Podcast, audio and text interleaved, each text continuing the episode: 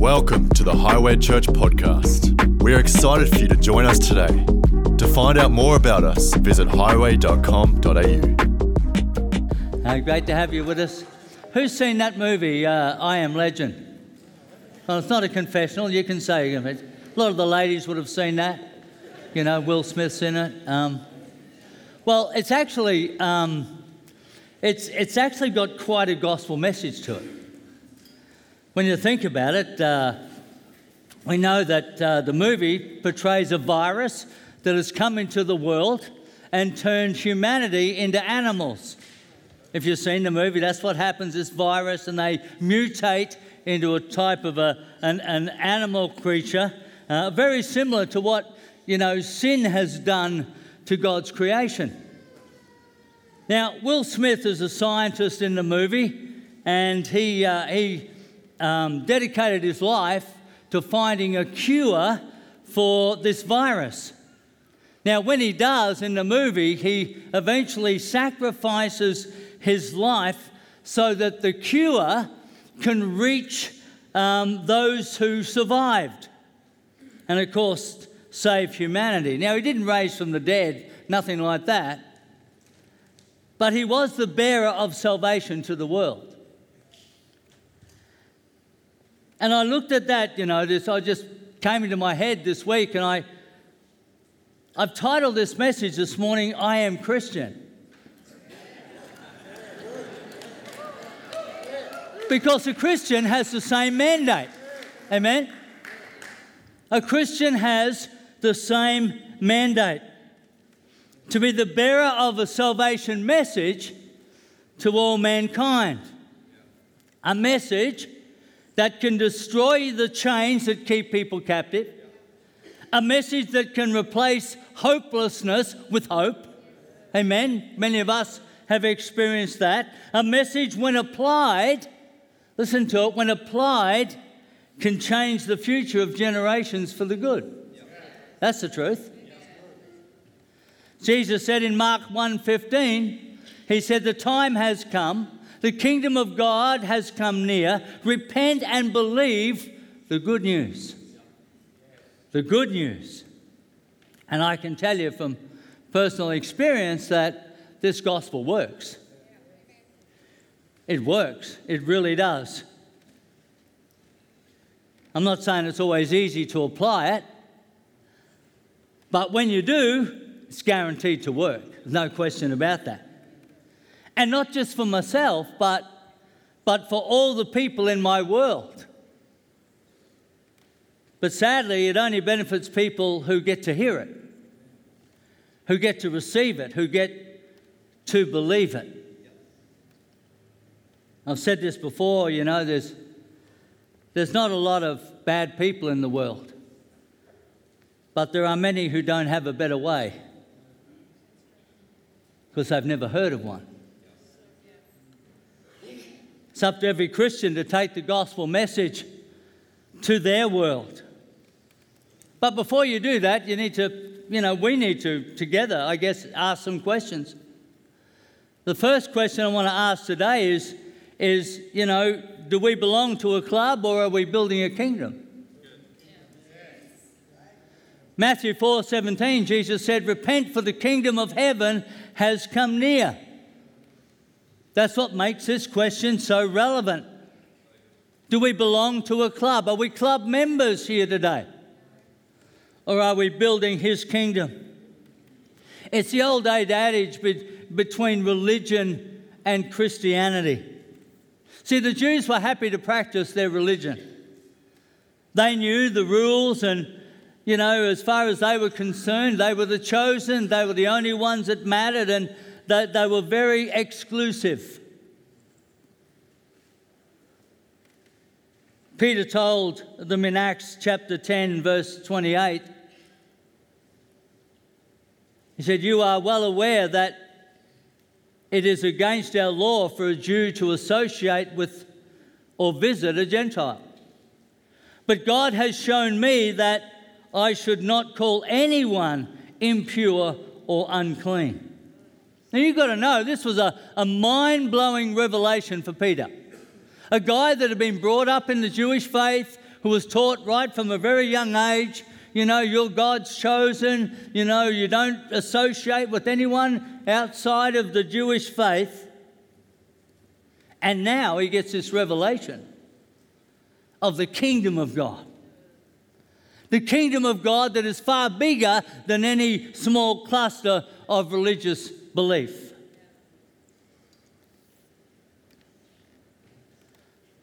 I had this shock revelation in looking at this this week. And I thought, you know, before we condemn the Jews too much, are we guilty of the same thing? Is Highway my religious club? Or base camp for building his kingdom? We all must answer that question. Am I so thankful for this life-changing message that has done so much for my life, but really I'm not bothered to share it with anyone who desperately needs it? Folks, you only got to look around the world to see that there are denominations that are dying out. They're literally dying out because they sat back and they bunkered down in the clubhouse. But that's not our story, amen? That's not our story. We are called to build the kingdom of God. That's the call upon us. We are privileged to carry this life-changing message of hope to a world that so desperately needs it. The second question I want to ask this morning is, are we set or are we fluid? Matthew eighteen three, Jesus said, "Truly I tell you, unless you change and become like little children, you will never enter the kingdom of heaven." And the key word in that passage is the word change. Change. This, this was the greatest challenge for the Jews. The greatest challenge. They were so set in their thinking. They were so set in their thinking, they didn't even have to think about it. It was traditional. They had their rituals, they had their traditions, and they grew up in that, and that was it.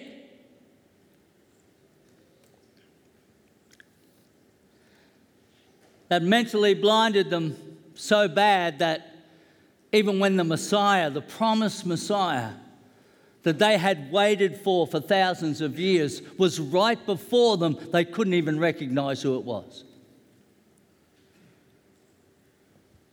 They were so set, so locked in. Even today, they're waiting for the Messiah. And man, they're missing out on a lot. Because he's awesome. He is awesome. Jesus taught us this way in Matthew nine seventeen. He says, "Neither do you pour new wine into old wineskins. If you do, the skins will burst. The wine that will run out and, and the wineskins will be ruined. No, pour new wine into new wineskin, and both are preserved." We cannot be a people that are set in our ways, because the kingdom of God is constantly moving, moving. It's constantly moving forward. Constantly. We've got to keep fluid, keep with the flow of what God is doing. Keep moving forward in our relationship with God. See, as soon as we sit back and think, hey, we're it, we got this, we start to go backwards immediately.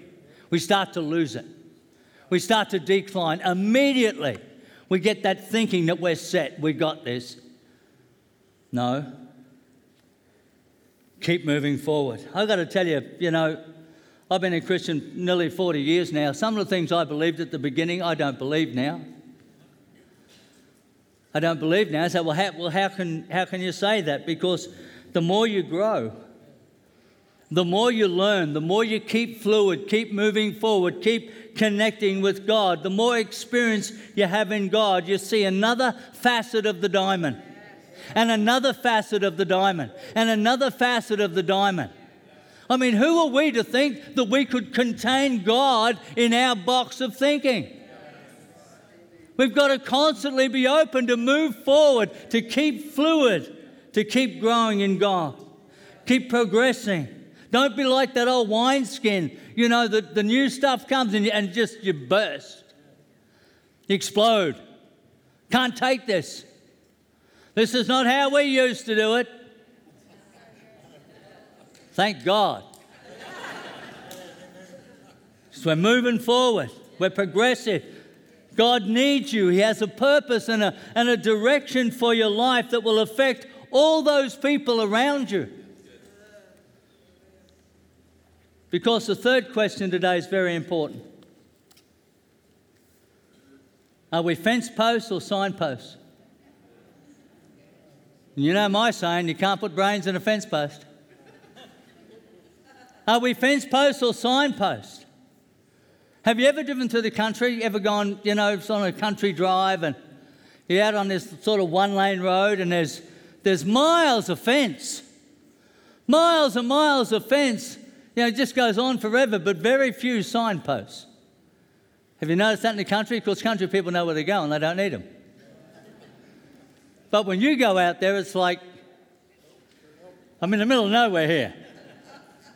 I need a signpost. I remember... I remember a few years ago, I, I had to do a wedding out in the hinterland somewhere.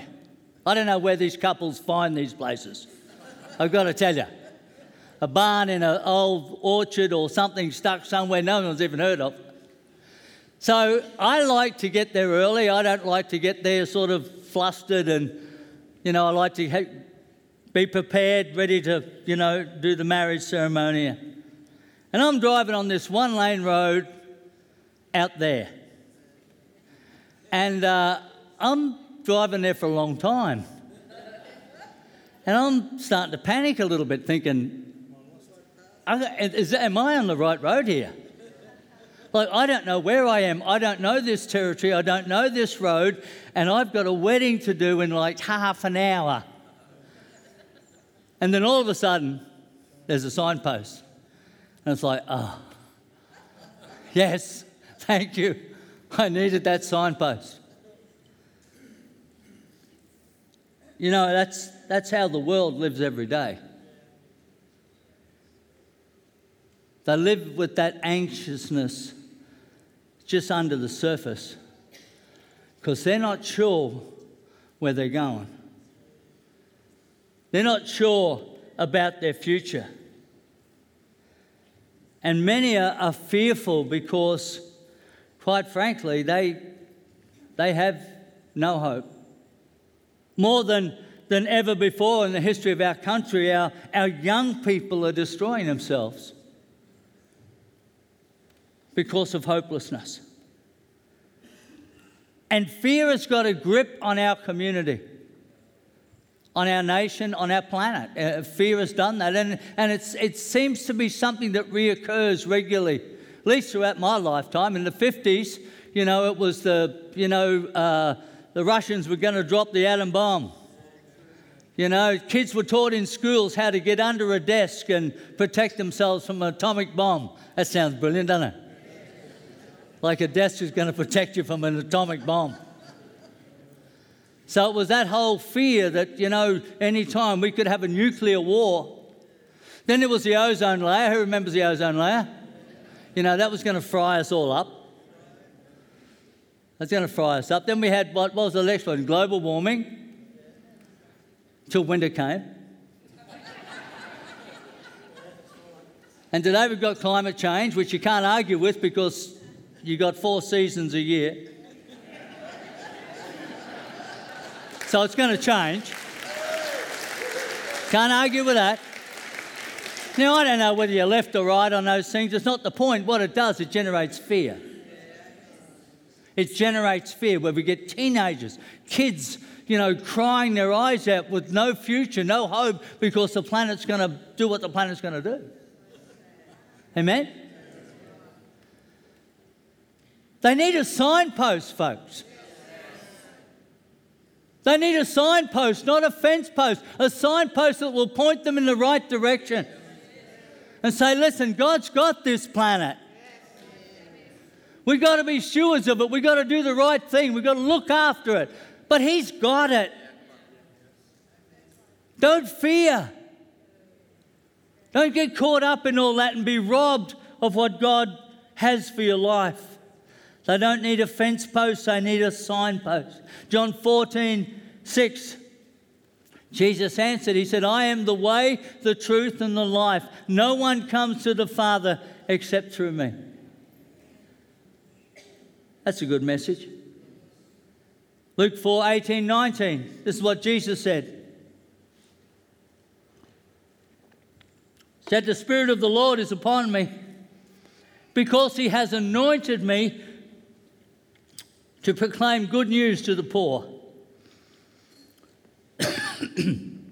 He has sent me to proclaim freedom for the prisoners and recovery of sight for the blind, to set the oppressed free, to proclaim the year of the Lord's favour. Everybody needs to hear that message. Everybody needs to hear that message. And folks, you're the only ones that have got it.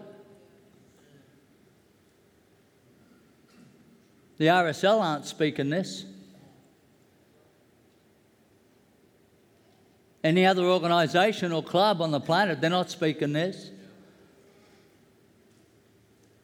Christianity is the only ones who have this message. It's the truth. Doesn't mean we're better than anyone else. It just means that we've got this message and it is the best message. Everything they need is right here. All they need is, is you to point them in the right direction. All they need is for you and me to be their signpost. I mean, answer these three questions for yourselves, but we're not a club, we are a kingdom. Yeah. We're not set, we are fluid. And we're not fence posts, we're signposts that point people to the answer, which is Jesus. Which is Jesus. Now, I've got to tell you, before I was a believer, I, I didn't want to have anything to do with the religion that I saw. I saw a lot of hypocrisy.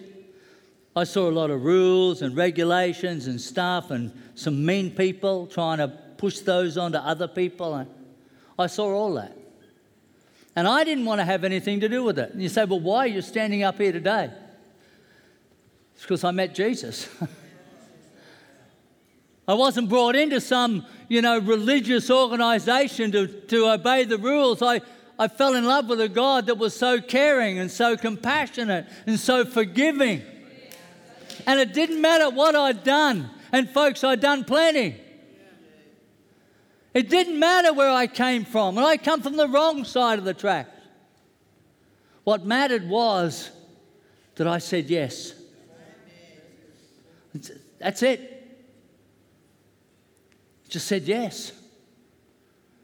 And you might be sitting here today, and I've talked to a lot of people that have said, oh, I went to Sunday school as a kid, but, you know. And I get that. I totally understand that. If it's not life to you, why would you hang around? Amen? Doesn't matter what, what place you go, wherever. If it's not life, if it's not fulfilling, if it's not building you, if it's not elevating you, if it's not producing hope in your life, why would you stay? I've got to tell you, there's a different message. There's a different message. It's the teachings of Jesus Christ. It's not religion. And if you accept that, if you say yes to that, I promise you, your life will change for the better. I promise you.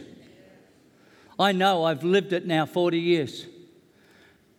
Through hills and valleys, through storms, through hardships and problems that I've had in my own life, it has definitely got better and better and better.